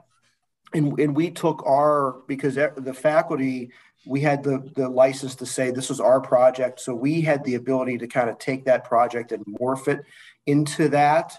And um, so, you know, Ed, Ed wrote, you know, like the backdrop. Um, I focused on the, we wanted to take the, the finance piece. Uh, we know students struggled with producing pro formas and financial statements. And so we built a, um, I put together a, a kind of a, a, a, financial template that allowed for whatever decision they wanted to make. Um, they could account for it in the in the in the spreadsheet, and it would automatically produce the pro forma and financial statement based on that. Um, uh, a lot of hours and, and with Ed, Ed, Ed and I matching up. Well, all right, I'm gonna I'm, we're gonna take this entity this direction. Okay, well then I had to go and change the spreadsheet and adjust it and that kind of thing. And I think Ed, um, that's my memory of that wonderful magical time. Yeah, exactly. And one of the things was we had noticed, and and you know, I think Denise, we, we had this discussion in the faculty meeting. Denise said, you know, yeah. people just they I got the HR issue or I got the finance issue or I got they sort of had the cases down. They had the old group projects down. So we wanted to create a situation where we could create this backdrop and then we could give each organization within the backdrop a different challenge each year. We could evolve it. And I think Jared said it during his part of the presentation, you know, reflective of current events, right? What's challenging the industry today is different than it was 10 years ago. And so by creating that capstone sim kind of approach, it was we had the environment all built out. And of course, these guys, I mean, it's it's light years ahead of where it was when we first did it. And to be honest, the genesis of it is my oldest son was was in a program at Penn State where they actually did a capstone simulation. It was actually an environment. He was a security and risk analysis major. And that's what they did for, for graduation. He had to do this. They gave him this security environment. They had to, you know, take what they learned in the program and apply it. So for us, it was like a natural fit. Um, and then of course these guys, it's next level now. I can't. I I'm, I actually want to actually come back to grad school and opt in for that option to do the capstone thing because it'd be cool to live it, right? I think one of the things we talked about before was the fact that the technology's evolved too, and that's that's really been a piece of it. I remember Greg Hildenbrand talking about something that now we'd call the metaverse, but I mean he wanted to be able to have this so that people could, you know, step right inside of it. And I think we're moving in that direction. Mm-hmm wouldn't surprise me if you know in the next five years or so that it's truly interactive between each other and that as one um, project group makes a change in their little part of the universe that the universe changes to accommodate for that. So it's really been amazing but again a lot of it's been driven by the the ability for you know every student to have a computer. That wasn't a reality when we started you know the the ability for them to be able to run a spreadsheet. I remember you know literally mm-hmm. having to try to teach people how to use Excel, or even before that, uh, previous you know technologies. Um, so I, I, I think it's really been fascinating to watch the evolution of it, and I think it's just going to accelerate. I think it's going to be amazing over the next five years. Well, and it's funny because Sunday it's a fictitious marketplace, and on Thursday it's real. Yeah, mm-hmm. that evolution over that time, and they they become part of that community. Right. I think the thing that's always remark remarkable to me is that you pull together five, six people who uh, don't know each other, never worked with each other, everything, and you give them a near impossible task. And Thursday comes around and they knock it out of the park. Every year they are just, and, and there's no one solution to this, you know, and that's the neat thing, you know, that we have taken what we've learned in medical simulation, aviation simulation, and we've applied it to leadership simulation and how it changes. And, you know, it, it's just, it, it's truly amazing to see a group of people get together and then present to a board on Thursday. And it's just so cool. Mm. Is, is, is, is the, is the regent's, um, role still the same in helping facilitate that? Is there still a process? I know, uh, I think Craig used to go through a thing on group process and the storming, norming type of thing. Is that mm-hmm. still the same? Yeah, we yeah. still uh, do that and, and, are able to um, help. We have uh, faculty mentors that are helping each one of the groups try to keep them on track and really it's it's as much as anything just to be able to nudge them when the group process sort of has its own challenges to be able to keep them going because it's a really obviously tight window to try to do the level of it. I mean you know people have referred to this before. It feels like trying to do a master's thesis in four days. And i think there's a lot of truth to that. And um, so the faculty mentors are are really key to be able to get that done. One of the things i was thinking about is as we were talking and and you know, Tom talked about it as far as being able to learn as much from the students as we ever try to impart to them. I remember when the very first group got together and we were sitting out there and Bob Freitas and I looked at each other and went, what are we doing here? You know, I mean, it was kind of the, you know, and, and, we got to the first class and we looked out in the room and we saw these people that were leaders of major mm-hmm. programs and stuff. We went, well, why did Denise think we ought to be here? You know, and what you realize is is that what you are is the catalyst for learning and the ability to be able to get people started, and the students will amaze you every time and take over. Mm. You know, the theme that's been going through, and and and all of you have, have uh, uh, mentioned this in in one form. The with COVID, uh, I'm aware of at least one and possibly two schools that said, "Well, the way we should do this, our students are pushing us, is we should be online. We, you know, universities around the country are online, and and so forth. And I'm going to tell you that that you all know 50% or more of these schools is the group interaction that you're all talking about. I mean, you just don't get that online. And one of the schools that went online is now failing uh, because mm. they decided, well, you know, we're not going to travel, and you know, and it makes sense. And and some of the students are going to come back and say, you know, we're doing everything online now. Why can't we just do it online? It's because the best instruction the best communication is interaction in the evening uh, on the capstone projects and so forth. So that's that's what's made it work in most of the schools. Well, and Bill, I think writing. You know, sorry. Oh, that's okay. It's those lifelong um, friendships and connections that you make that you can't make over Zoom, no, no matter how hard you try. It's when you're sort of in the, you can't be in the trenches right? Um, when you're doing the capstone project, and again, I've seen it and watching these these guys, these these folks sort of sit in this room together, and really they've got flip chart paper everywhere, and I mean they are really in the midst of this problem, and it's sort of when you go through the trenches with somebody, you you use them moving forward as sort of again that sounding board and and that lifelong friendship and connection. And you just you can't do that over over zoom. And i think we all thought that that meetings were going to go the the virtual way um, during covid. And i think the one thing that covid did is show everybody that regardless of if it's a school or a conference or a board meeting or whatever you need those interactions so I, am just curious with attendance. Um, I, I continue to hear that you're all having great numbers, but have you noticed um, with programs with budgets, can they still afford to send people? Are people paying more on their own to attend?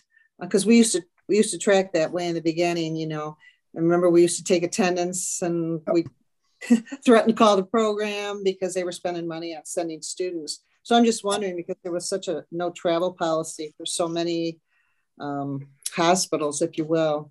I, I, wonder if that's impacting the school at all. It, it's uh, in- interesting, Denise, and I remember I, I, I remember those days as well. And I'm trying to think it was 2011 or 2012 when we really had a the school took a big hit because everybody clamped down on travel and sending and spending money and and and we, we really I don't believe we've really seen a shift that way. Um, and most of the people that come to the school are still supported by their company, their employer. I, I think the pool is a little bit bigger now, and so that that that effect is a little bit more blunted. There are still hospital organizations that say, no, we're not going to travel, we're not going to do this, but um, I think in the attendance numbers, we really aren't seeing it. Um, I, I, would have thought that this year might be the year, even last year might have been the year to see it, but it really hasn't borne out. Um, you know, we're you know the grad school. I, I, you know the record attendance at grad is is a, is an indicator because that's truly grad yep. school is yep. really the like the voluntary right like you know and and um, you know that's that that's something and, and then of course you know um, we're, uh, we're we're challenged a little bit with space this year at Oglebay. I think we saw um, a lot of a lot of students that used to maybe share rooms aren't sharing rooms uh, this year. Um, and so, um, but but still, it's it, it's been it, it's been largely company support. I think as Tom Liebman said, or I'm sorry, Tom Allenstein said too, is you know really expanding the candidate pool to ALS and BLS, and and so that it's not just air medical leadership; it's really medical transport leadership. And I think that that is you know that was a really smart decision when that started, and yeah. still an opportunity to to grow the pool that way now that we're talking a little bit about sort of the health of the school, I want to just say thank you to Bill and to his sta- early staff, um, okay. uh, Steve Olinger and Michelle Witzberger.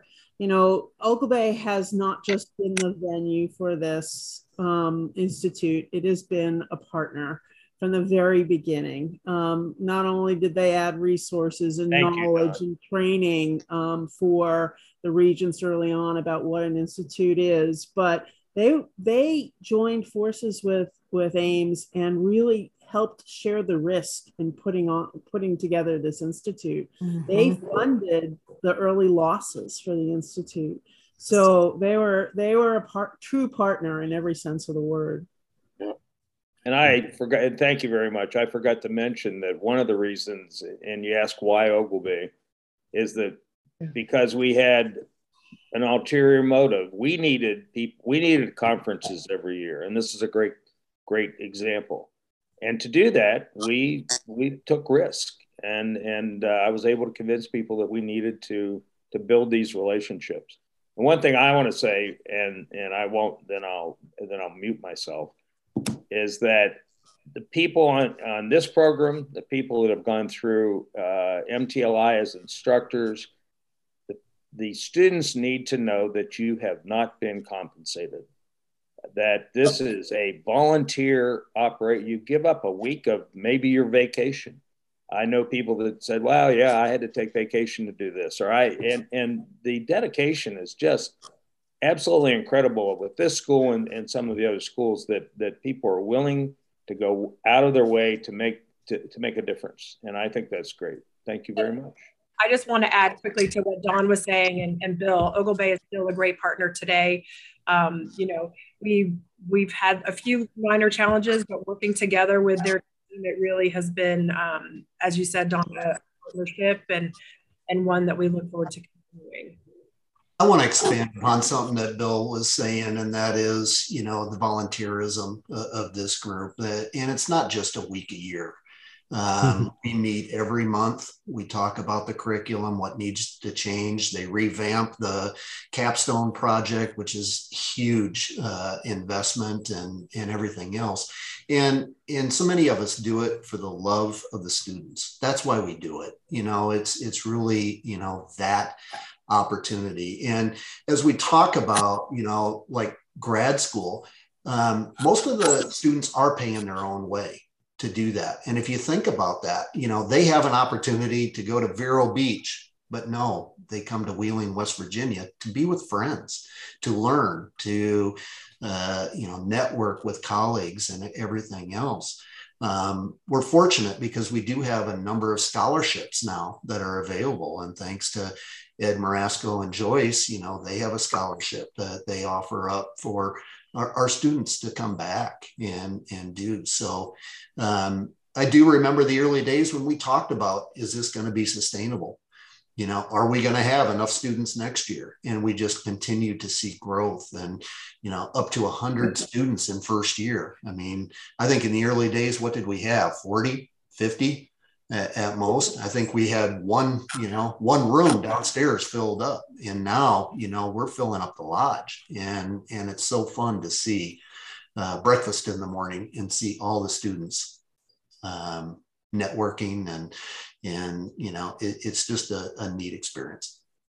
Well, to your point about the uh, grad school, I think you know, Disney. It's been amazing to me looking at it over the years. Because where else do you get to go with 40 to 50, 60, so a relatively small group together and be able to hire, you know, the Studer Group or the former editor of the Canadian Broadcasting System or Disney, you know, to be able to present these stuffs. I mean, real kudos to the folks that have been putting the grad school together all these years because it is world class education at an incredibly decent value. Um, and I, I, I, I really commend the folks that have been doing that over the, the decades, literally, to have that quality. And to piggyback on what Bill said, um, and thanks to Denise's leadership, we really became a high performance team. We had to. We had a small group of people. And if one person called out because Joint Commission was coming to their hospital that week, or somebody had a family emergency, um, we all piled in to pick up those lectures, to pick up that you know, simulation project. Um, and it didn't happen just once year. It's been multiple years that we've done that um, just to try and, you know, forward the mission of the school and make sure that it didn't lack in, in missing people that we're instructing. Well, Connie, I, I want to add, go ahead, Denise. No, I just, you're right, Connie. It was the, it was the loyalty to each other as well. Um, everybody exactly. supportive of each other. We stayed in contact, and and Bill and Dawn, going back to things that were already mentioned, has to be said. Um, you know, thank you is a real, it's a great word, and you never stop thanking us. And I think that's what secured our loyalty. We wanted to make this work for you as well. Um, and the thank yous never never stopped and that was really special i just wanted to add you know the highs and lows. We were always there for each other. When mm-hmm. when life struck and we had loved ones sick or going through issues this group of people stood together. And and we had an uh, individual who had to go out because he had back surgery and we all you know stepped up to take on his uh, lectures and all of that. And we called people back from you know previous. Edward came back and helped us during you know some difficult times when we had lost a few regents. And um, it, it's just you know the camaraderie among this group. You know we talk about the capstone project and how you know we had five or six people that became lifelong friends. Well, this has been a lifelong friend group here that, that you know every saturday in april when we get together and we share our life stories is is some of the most special times uh, that you know i feel like i've i've known their, their kids since they were little all the way up through right? And and we've seen growth and and all of that. We've we've seen the happy days we've seen the sad days and and we've just always struck together. We've seen people get married at Oglebay, right, Tom? Um, mm. And you know, it, it's become you know just part of our lives. Well, I have a uh, uh, one of the regents that we lost, Bob Freitas, that was with us in the beginning. It was uh, difficult. I did get some folks together. I think some of you were on that uh, call where we did a, remembrance of Bob. But I wanted to, I told this story then, but I to repeat it for this too. Is that uh, I think it was mentioned that you know we do look over the the uh, reviews of the instructors, and uh, at that time everybody was like way up there. It was like you know when you do reviews of physicians at the hospital it's usually they're all so high but bob was always at the top always and it's just like we're all going what is he doing we would sit in his classes and going what is he doing so uh, one year i think it was 2007 or so i had uh, you know an issue where i had to stay i was with medserv but i was out at um, airlift northwest and i had to stay so i called denise of course i had arranged everything beforehand, but I said, Denise, I'm not going to be able to make it. And you could hear a pin drop. There was like, you know, Denise was like, oh my God, what are we going to do? And I said, well, don't worry. I've got Bob is coming back and he's going to teach my classes. i have sent him all the stuff. He's all set. And the funny thing is, is, you know, when you get the reviews each year, those were my highest reviews because there wasn't time to change the reviews. So, uh, I uh, thank Bob for that, but he uh, he was a, a, a fun instructor and fun person to be with.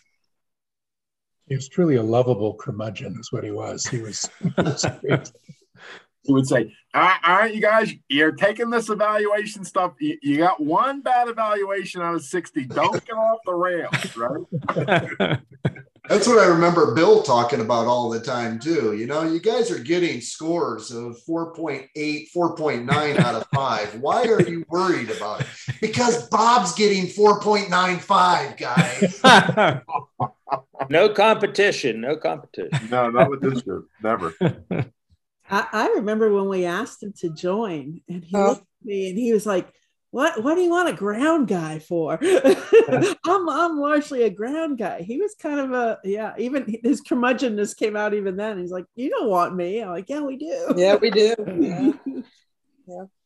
yeah. I think it's interesting when I when I look back on that very first group, whether you know Jody Trainer, Laurie Dickinson, some yeah. of those folks that were in the original thing, there was a certain degree of almost a team of rivals type of a thing in, in the way that it was put together. I mean, Bob, by his own admission, had been somebody who'd been throwing stones at AAMS, you know, and he was trying to figure out why Denise would possibly ask him to be part of something that would be a school like this. but I think that was part of the brilliance of that original group of mm-hmm. people who were put together was that it allowed for that diversity that was necessary of thought in order to be able to come up with something that really had some value to it. Because if it had just been groupthink, you know, it would have been another conference. And, and, and the, the school's strength, I think, has always been the fact that we challenge each other. Well, we wanted that diversity. We wanted air and ground, um, hospital based, non hospital based, um, to uh, to be those initial instructors. Yeah, I remember coming up with a grid. It was all the different sort of market segments and all the different topics and ex- areas of expertise and yeah and region. Oh yeah, Dawn, you you were our, you didn't let us forget one thing that we said.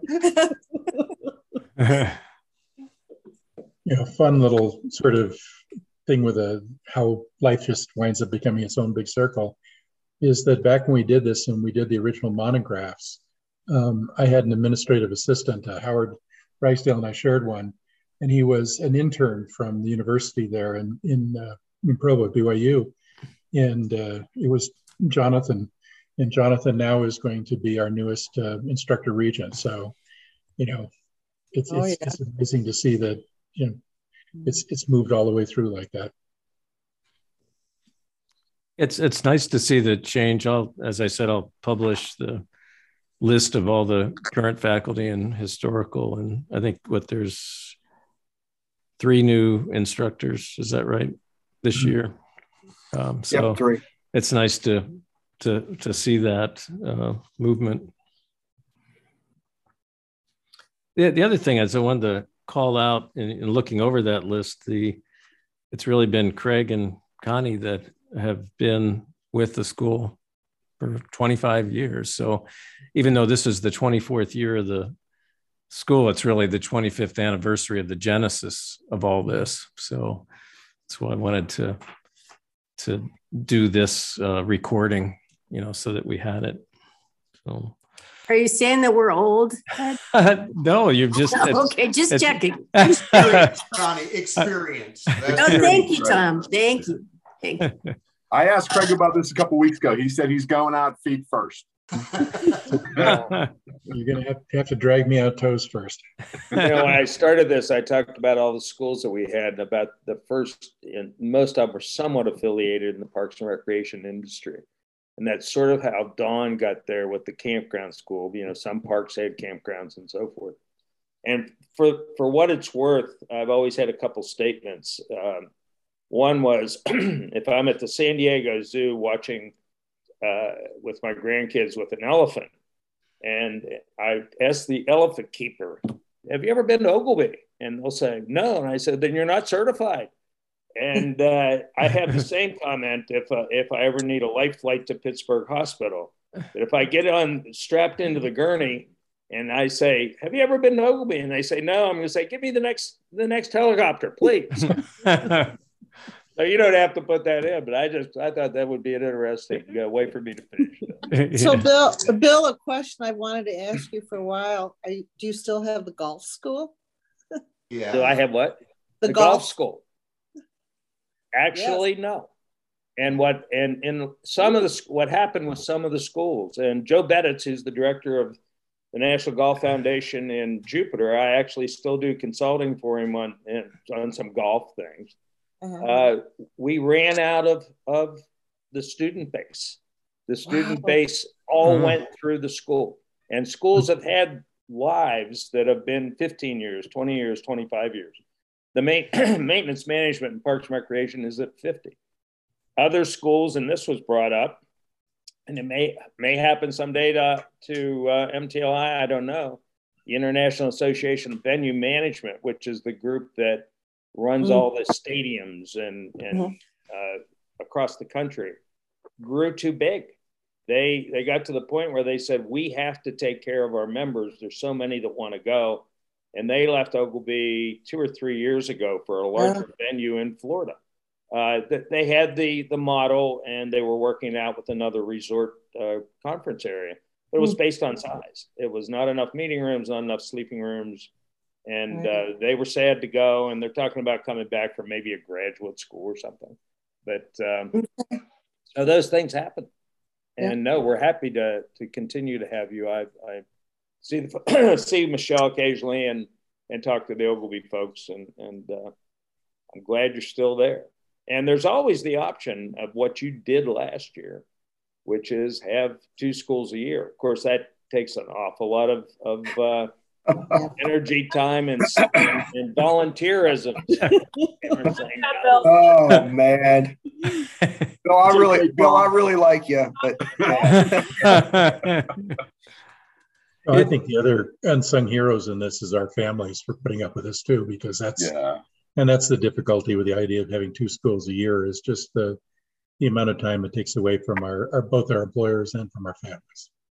Well, it's funny you said that, Craig, because my youngest child was a week old when I came to Oglebay for for my first year, I think it was, and you know she just turned 22. So um, our families have grown up with Oglebay as well, and and much thanks to them for what they've put up with. Yeah, amen. Yeah, you know, our it was it was funny. Our daughter Amanda um, she's a flight nurse actually at Stat Medevac, and she was applying, doing the scholarship to try to go to Oglebay this year, uh, which which I just again blows me away. But uh, but yeah. So is is um, MTLI the largest school now, Bill? Do you know? You know, um, I'm I teach the university part time. I'm not at Oglebay a lot yeah. because my grandson's playing golf. Uh, and uh, it probably is uh, the the um, the one that I talked about being 50 years old sells out every year. The maintenance management school uh, it has a huge database of uh, you know every park has maintenance folks. They've been going forever. They may they do fill the hotel uh, IAAM was the largest school, uh, but I'd say you probably are now. I'd, I'd give it more than likely, uh, especially with your graduate school. And the maintenance school has not done well. They tried a graduate school, but but they have not done well. They might get 15 or 20 folks that would come to that. But I'd say with your two two schools, you're saying you have 100 students in the first year and grad school. So you're put you're well over the 200 number. I mean that that puts you in the top, if not the top. Well, I mean we have a, a waiting list every year. I mean, right? You know, so and, and it's based on uh, class size, and you don't want class sizes too big. No. And uh, you know, then and based on uh, lodging opportunities, when you they they've added uh, rooms and cottages uh, and facilities uh, since since we kicked off MTLI. Uh, in fact, to get the schools in, that when I uh, when I was the lodge manager in 1978, there's already 100 more rooms since then. That's telling you how old Oglebay is, and I am that uh, they we've had additions to the to the uh, facility that allow for these things to happen. And uh, but I'd say you're probably the biggest.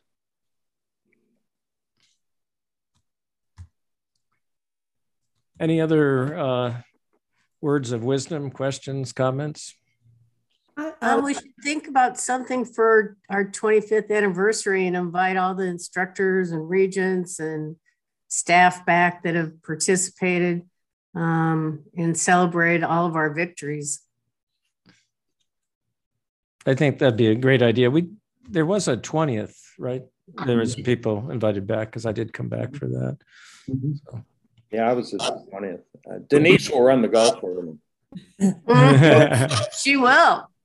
Yeah, it's going to be uh, exciting. I think to to start to look forward to the school next year, the 25th anniversary, and what we can do um, you know, working with the, the, the AIM staff and, and, and you know, really celebrate the school.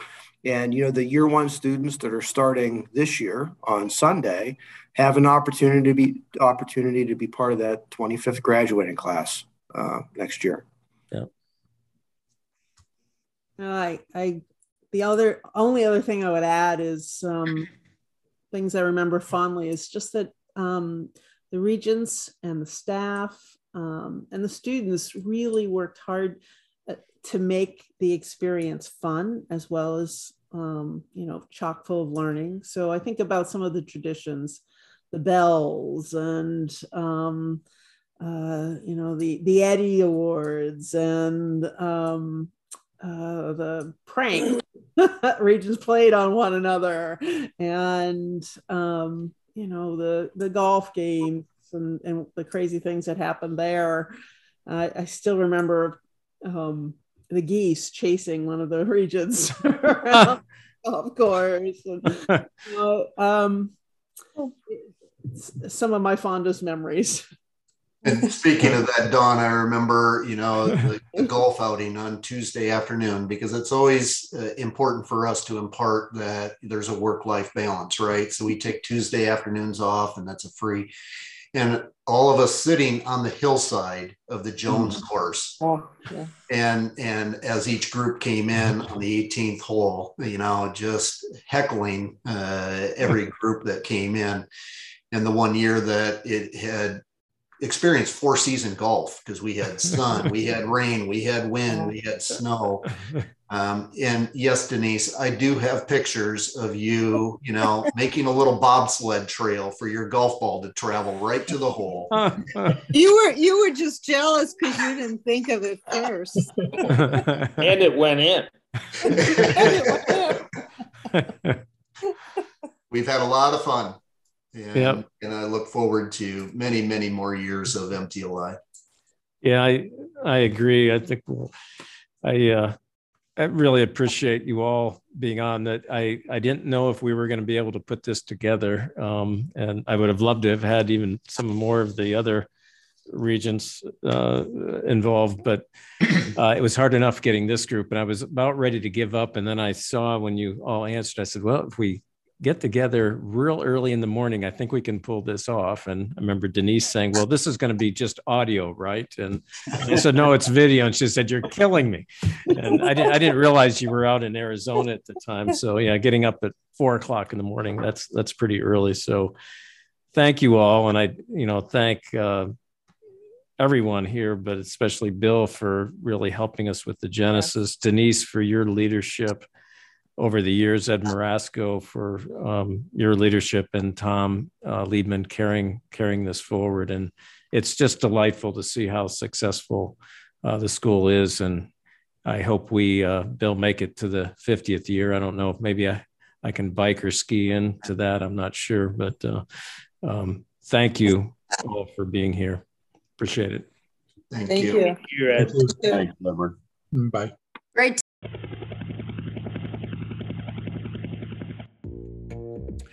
Thanks for listening to this episode of the Air Medical Today podcast. Please come back again and also subscribe to future shows by visiting the website at airmedtoday.com, iTunes, or on the Air Medical Today YouTube channel.